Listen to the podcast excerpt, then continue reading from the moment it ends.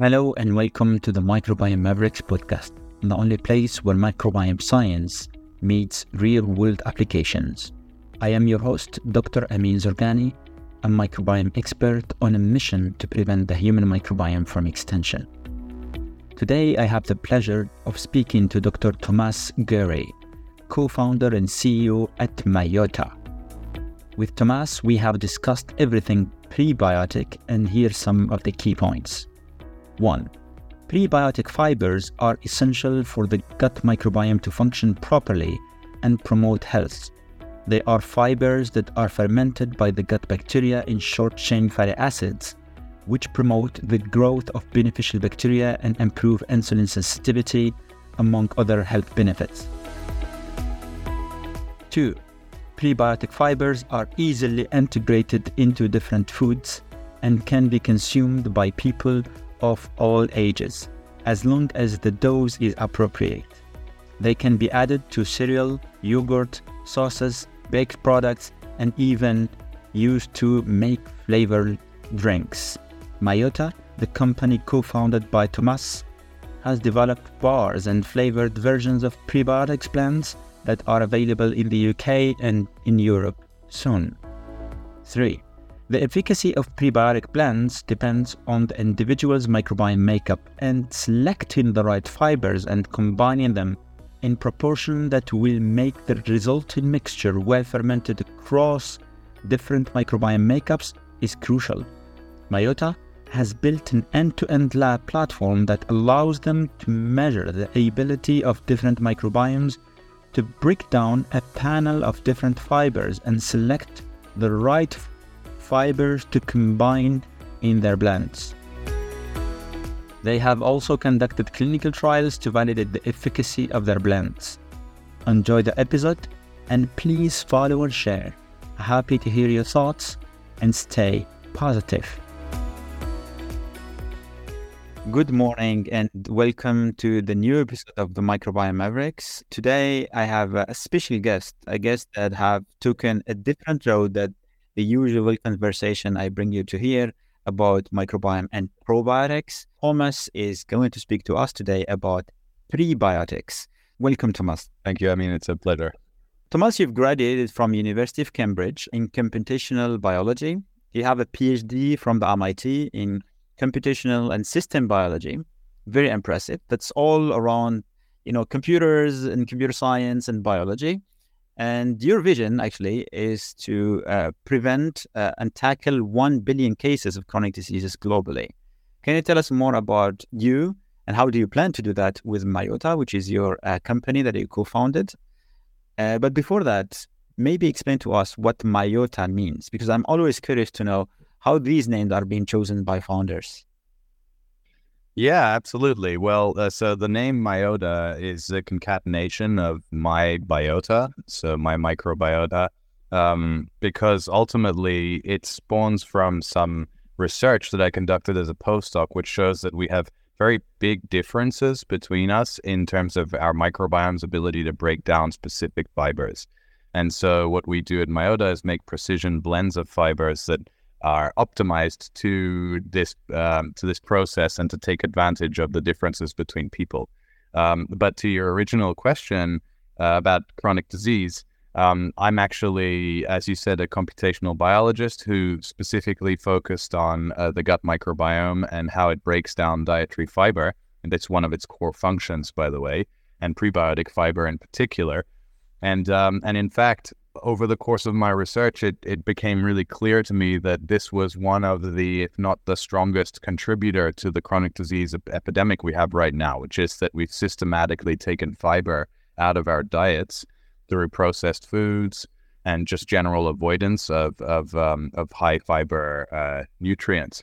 So the result is that we're not feeding our microbiomes enough, and they are ultimately not able to protect us as much as they should from these chronic diseases. So there are many possible solutions to bring to bear to the chronic disease problem, but that one is a very sort of low-tech and cost-effective way of improving health and well-being in a way that we know.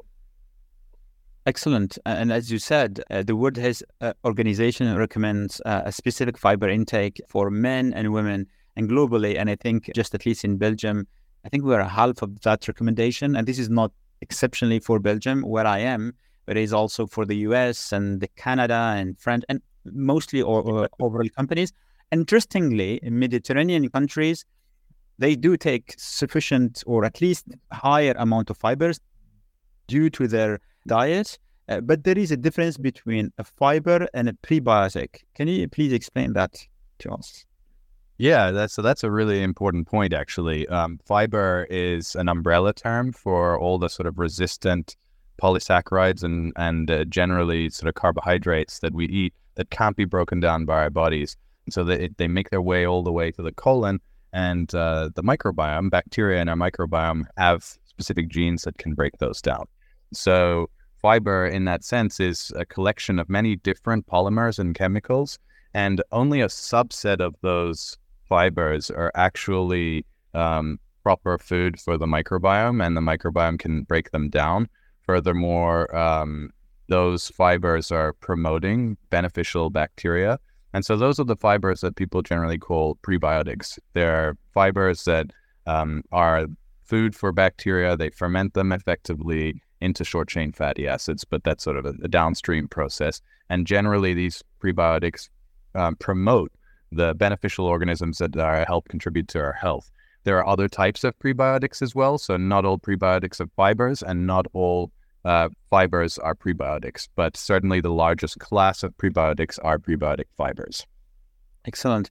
And then when we go to speak, let's say, from an analogy perspective, we do know that not all probiotics are the same because we have different strains of probiotics. And I think that's also a very important notion that people, I hope they start understanding at some point that if you buy one prebiotic, it doesn't mean it's similar to another one simply because you have the same names on them. It just doesn't work that way. Is it similar in the case of probiotic? Are there specific probiotics or differences that can influence the gut differently? Different probiotics or prebiotics? Prebiotics, yes. Okay, so yes, absolutely. I mean, the difficulty is that, first of all, you've got many different types of prebiotics. Even within prebiotics, you've got polyphenols, fibers, and so on. And those individual prebiotics are actually broken down by specific enzymes that only certain bacteria carry. So depending on what bacteria you have in your gut, you can use more or less effectively specific prebiotics. So they do differ, actually. And even worse, people, for example, might buy inulin, which is a prebiotic fiber. Inulin is a polymer, which has therefore a chain length and branching patterns, which differ between different forms of inulin. And they're all called inulin on the label, but they have very different activity inside the gut. I think very analogous to, like you were saying, different strains of the same species of probiotic that has the same label, essentially. And I think that's also one of the points of education that we all need to raise in this prebiotic industry, that not all inulins are the same, or all FOS or GOS are the same. But so how someone would be able to select if they're not all the same? How people would go and say, listen, this is the one I would like to buy just because, you know, I'm needing something to support my gut health. Not I'm sick, I'm just wanting something to do a support. How someone that have or has no knowledge about this prebiotic can make their choices? Very difficult, unfortunately, because the only readout they have is their own body, and a lot of the actions of prebiotics are not entirely transparent. They happen over time, and for example, promotion of insulin sensitivity isn't something that you can really feel so much, and so that's one of the challenges. I think that there are two challenges, really. One is, how do you select from within the right fibers? And also, how do you know which ones are appropriate to your microbiome? The latter requiring some kind of microbiome testing. Or if we take the approach that we do at Myota, you account for the differences between people in the buildup of the blend of fibers that you create. And you combine fibers so that they will work across different people. That at least solves that issue, and then we select, of course, the types of fiber that are most fermentable. But the reality is that that took years in the lab, and that an average customer is not in a position where they can either find the knowledge because it doesn't exist, or make the decision in an informed way on their own. So what is the science that you guys are doing around these fibers, and how do you mix those blends together to make it effective and obviously work across different, let's say, populations? Right. So what we did is that we started from the piece of research which said that if you spike in the same fiber into two different people's microbiomes, you're going to get different outputs, right? So we then built an end-to-end lab platform that allows us to measure from an incoming fresh microbiome sample, its ability to break down a panel of different fibers. And we rolled that out over lots and lots of individuals, which has given us a quantitative understanding of the distribution of how people differ in their abilities to break down specific fibers, and how essentially microbiome variability maps onto functional capability to break down fibers. And using that information, that's how we've been able to select different fibers and combine them in proportions that will make the resulting mixture well fermented across different microbiome makeups. So that's the approach that we took. And our science is very much about selecting the right fibers to combine in this manner, but also studying different suppliers of the same fibers to understand how they differ and which ones that should be incorporated into the blends and so on. And then we're all about clinical validation and proving that these things actually work, because there's no point in doing all of that work if you're not going to check then that it's actually having the impact on health that you think it should. And we've been doing that in both formal placebo-controlled randomized trials and, on the other hand, more informal customer studies and cohorts who measure biomarkers on their own, and as well as their microbiome. And this has allowed us to collect a wealth of data about the efficacy of our blends. Amazing. Can you tell us, and maybe we just stay into that clinical studies, maybe just give us a glimpse of some of the clinical studies and what were the main findings from those studies around the Myota products? Sure. So unfortunately, a few of the trials are ongoing, so I can only speak in very broad strokes. But one, for example, we conducted a placebo-controlled trial in pre-diabetics, which is coming to a close now. And that was testing essentially how our blends improve markers of diabetes, insulin sensitivity, HbA1c, and so on. And preliminary results there are very promising indeed. But we just have to wait for the trial completion to publish everything. Then we've also done studies in different inflammation biomarkers and showed that not only are responses to different nutrients in terms of the inflammatory response different between people, so very much consistent with everything that we've found in the microbiome and outside as well, personalized responses to meals. But also measuring other quantities as well, for example, levels of stress and self-reported depression scores, inflammation biomarkers through time.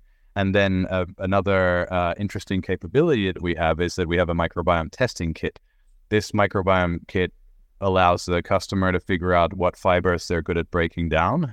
But for us, what it does is that it allows us to track how people's microbiomes might be improving through time as they take the fibers, and also comparing people who take our blends versus those who don't. And from those types of analyses, we've been able to show that our blends increase microbiome diversity and generally promote the abundance of health-promoting bacteria. So we basically combine real-world evidence with formal randomized control trials, the results of which will be coming out in the next couple of months. We've got a lot of different data sets coming out, and those will likely allow us to make much stronger health claims and explain our product in those terms. So now going to this, as you said, initially our microbiomes are like gut microbiomes, and actually microbiomes in general, not just gut, are like a fingerprint, meaning they differ from one person to another. But within, let's say, probably my family, we do have very similar microbiomes because we do exchange a lot of microbes. Within the community and within the country, or at least the region, we do have similar microbiomes. But we will differ, for sure, between people living in Belgium and others living in, let's say, Japan, or living in Africa, in Algeria or Tunisia and whatsoever. So how can now you design a product that will be optimal for the globe, not just a specific country? And is that even possible? Yeah, it's a great question. So it is possible. It's a challenge, no doubt. But the reality is that actually the quantity of interest here isn't so much the diversity of humans that we have studied, but rather the diversity of different bacteria. So ultimately, whether you're sampling from a small community of humans or randomly from the entire globe, the goal is the same, which is to converge to the longest possible list of bacteria that have been covered in these analyses. I stress that just because, as you say, we all have different microbiomes, and there are more similarities between family members, household members, even, diet types and geographic regions. But at the end of the day, the differences between people, even within the same household, are very significant. So you can actually make a blend that will, in principle, be good for another country by studying different individuals within a different country. I guess what I'm saying is the microbiome diversity is so significant, even within a region, that works. That being said, if we wanted to do this in a precision manner across the globe, the appropriate thing to do would be to build a similar database with local microbiome samples in order to, essentially populate the database with local data and roll those out effectively. I think that would probably be the appropriate end step if you wanted to maximize clinical benefit in every geographic region. And I think as well, multiple cohorts that are now being conducted across the globe, starting by the Human Microbiome Project, the American Gut, the French Gut, the Dutch Gut, and so on. They're providing, at least to my knowledge, quite substantial amount of data that we can use and substantiate. I mean, the French Gut, for instance, they have recruiting for over 100,000 and also in the US, many others and so on. So that could also, bring benefit to companies like yourselves, improving or at least developing products through the gut microbiome and trying to improve health. You definitely got my curiosity and understanding, or at least getting to know what is in this blend and what are the fibers that you include in Myota products. So we've studied lots of different fibers, as I mentioned, and essentially the ones that have made the list are some of the more common ones, but the right chain lengths and so on within those. So we have fructooligosaccharides and fructans in general, like a form of inulin, as well as a FOS. We've got galactooligosaccharides in there in some of the blends, not all, and then there are certain types of other prebiotic fibers, resistant maltodextrin, resistant dextrin, these different types of resistant starches, essentially, that are very popular and actually very good food for the microbiome. And then we have certain fibers like guar gum in small quantities that essentially are fermentable, but also impact the texture of the resulting blend if you combine it with anything water-based. So it adds a slight frothiness that's actually favorable. Mm-hmm. And then we also have certain fibers that are not prebiotic fibers, but that also have health benefits. So, for example, the fiber extracted from oat bran and wheat bran. These types of fibers are actually, very cost effective on the one hand, and yet extremely important for your health. Even if they aren't broken down effectively by the microbiome, they serve other purposes, like reducing blood cholesterol and improving intestinal transit. So we essentially leverage every possible benefit of different fibers we can. Excellent. One thing that I also say to people, if you would like to keep using something, you got to make it a habit. It needs to be something that's part of your routine and so on. So how can people actually include these fiber prebiotics into their diet? And more importantly, is there an innovation window where, these prebiotics, let's say, can be included into bars and snacks and stuff like that? 100%. So the advantage of prebiotic fibers in particular is that fibers are easily integrated into different foods.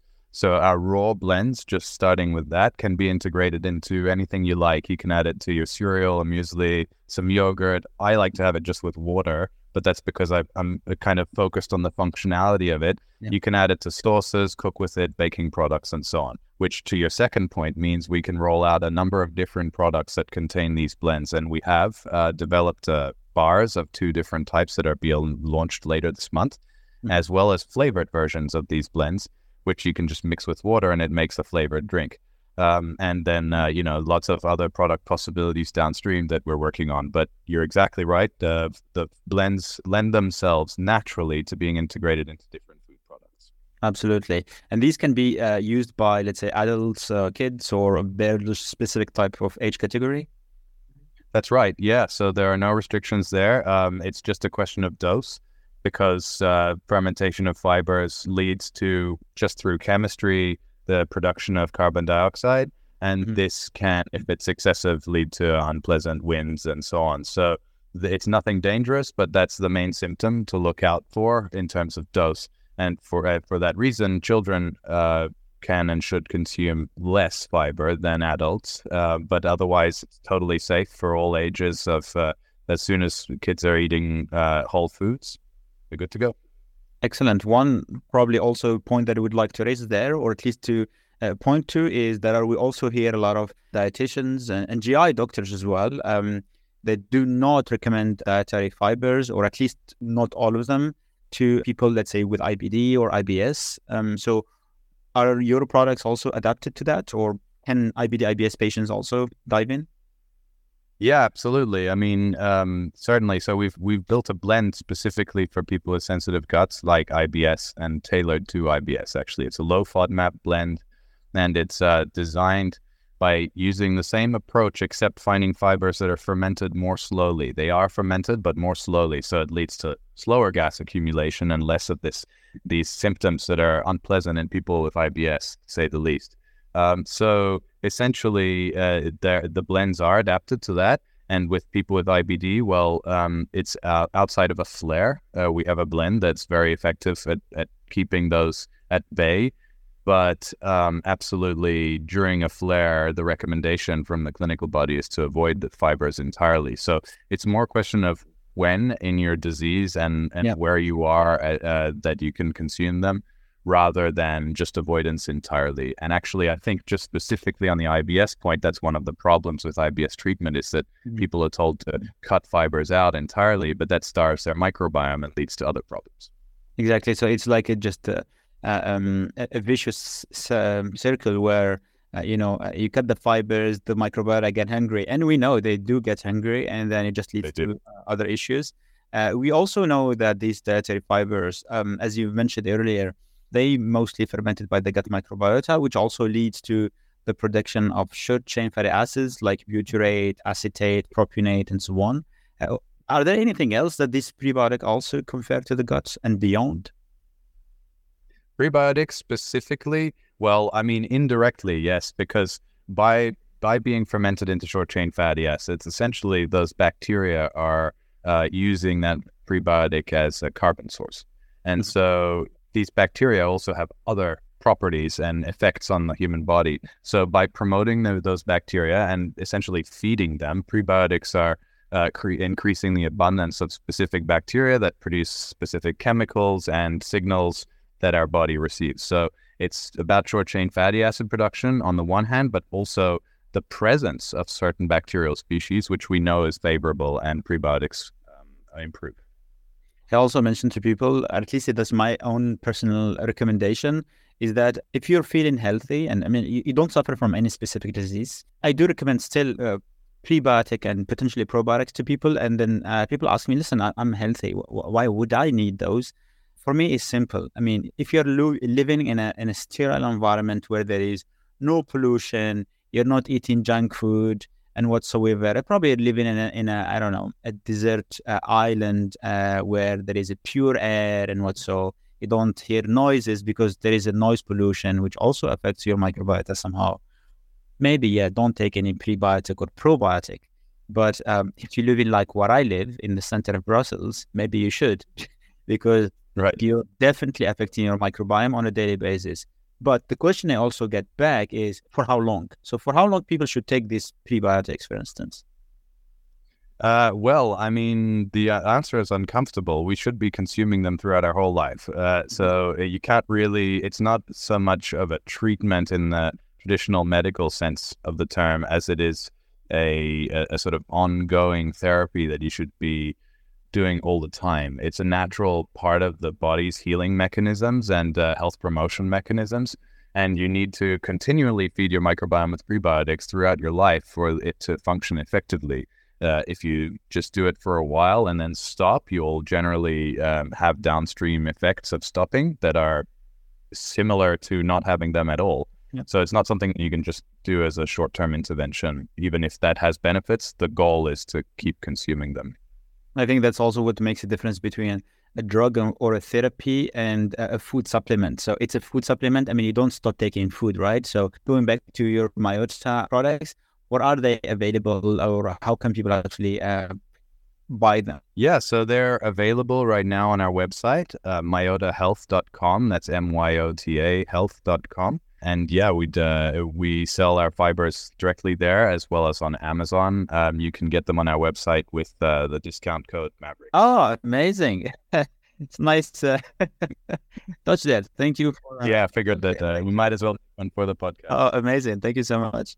And what we're saying is now they're available across Europe, US, and so on, or just similar? So right now we ship to the UK specifically, mm-hmm. and Amazon is now opening up EU countries as well. Okay. But if you're in the UK, get them right away. Amazing. Thank you so much for sharing all that science with us. And I also have heard and read across your blogs and stuff that they also taste delicious. Because a lot of people think, okay, it's, you know, yeah, maybe these supplements and so on don't taste good, but simply because you're the first experimenter, you're taking them with water, so I assume they do definitely taste good. I'm looking forward also to whenever you guys start shipping to Europe, having a taste of that as well. For sure, yeah, no, and thanks so much for having me on. It's been a real pleasure. Absolutely. I mean, I will not let you go now yet. I still have to get you through those 5 questions of the Maverick. Yeah, look. Starting with the first one, why do you do what you do? I do what I do because I feel like, on the one hand, the world we live in is full of signals that are acting against us, essentially, whether it's dietary or brain signals and a variety of things that are ultimately unhealthy. And I think that being able to contribute to restoring that balance towards a more natural state is something that I was always excited about, because just increases the level of the human experience, right? And then on the other side, there's this massive chronic disease problem. So being able to tackle that and be helpful in this respect, bringing the science that I've learned through time, and society has invested in scientists like me to get the education they need to then go back and return it to the world. And I very much view it through that lens, actually, as a responsibility to society who's invested in my education. Can you share one productivity tip? Yes, I think it's a bit of a cliche these days, but a cold shower in the morning is brilliant, because no matter how you feel, it will shock you into a state where you feel excited and you just did the hardest thing generally of your day. So I highly recommend that to kickstart things. Do you have a book that you liked or shared with someone? A book that I liked or shared with someone? Can it be about anything? Of course. Sure. So I'm just, I think that like one of the most incredible things that I've seen, that I've read recently, is about the voyage of the Endurance. It's called Endurance. It's about a ship that traveled to Antarctica and was meant to be the first land expedition to the South Pole. I really, really recommend it, because it's unbelievable what people are capable of enduring. And I think that, to draw a sort of cheap parallel with startups, sometimes we feel like we're trying things that hasn't really been done before, or it's unclear whether the odds are in your favor. But sometimes it's worth remembering that human beings have survived some unbelievable stuff, and that can keep you going on a difficult day. Absolutely. Can you tell us about someone who inspires you? There are quite a lot of people, but I think that I'd have to cite Noam Chomsky on the one hand for the freedom, the intellectual freedom that he has and has always maintained, even though he's been surrounded by various forms of pressure and institutions that generally wear people down. It hasn't, and I think that's really special. And another is Neil Armstrong, because he has shown an unbelievable ability to maintain calm in difficult situations, and therefore, essentially make the situation good, and all the while remaining incredibly humble a human being. So I like those two very much. Excellent. If you would help to change something on this world, what would that be? I think that it's sort of difficult to say how, but I would essentially find a way to increase our appreciation for the value of investing in us as a group and as a species longer term across the world, rather than creating incentive structures that essentially promote individual success, because those are exactly what come to odds with our ability to protect our environment from climate change and ourselves as a result, and make sure that resource distribution is equitable. All of these things require a sort of longer term view and a deprioritization of individual success. So I think that that's where I would focus my efforts if I had a magic wand. Excellent, and I hope you will. Thank you so much, Thomas, for being such a great guest in the Microbiome Mavericks, and it's really a pleasure for having you. Thank you. I mean, it was a real pleasure to meet you. Thank you.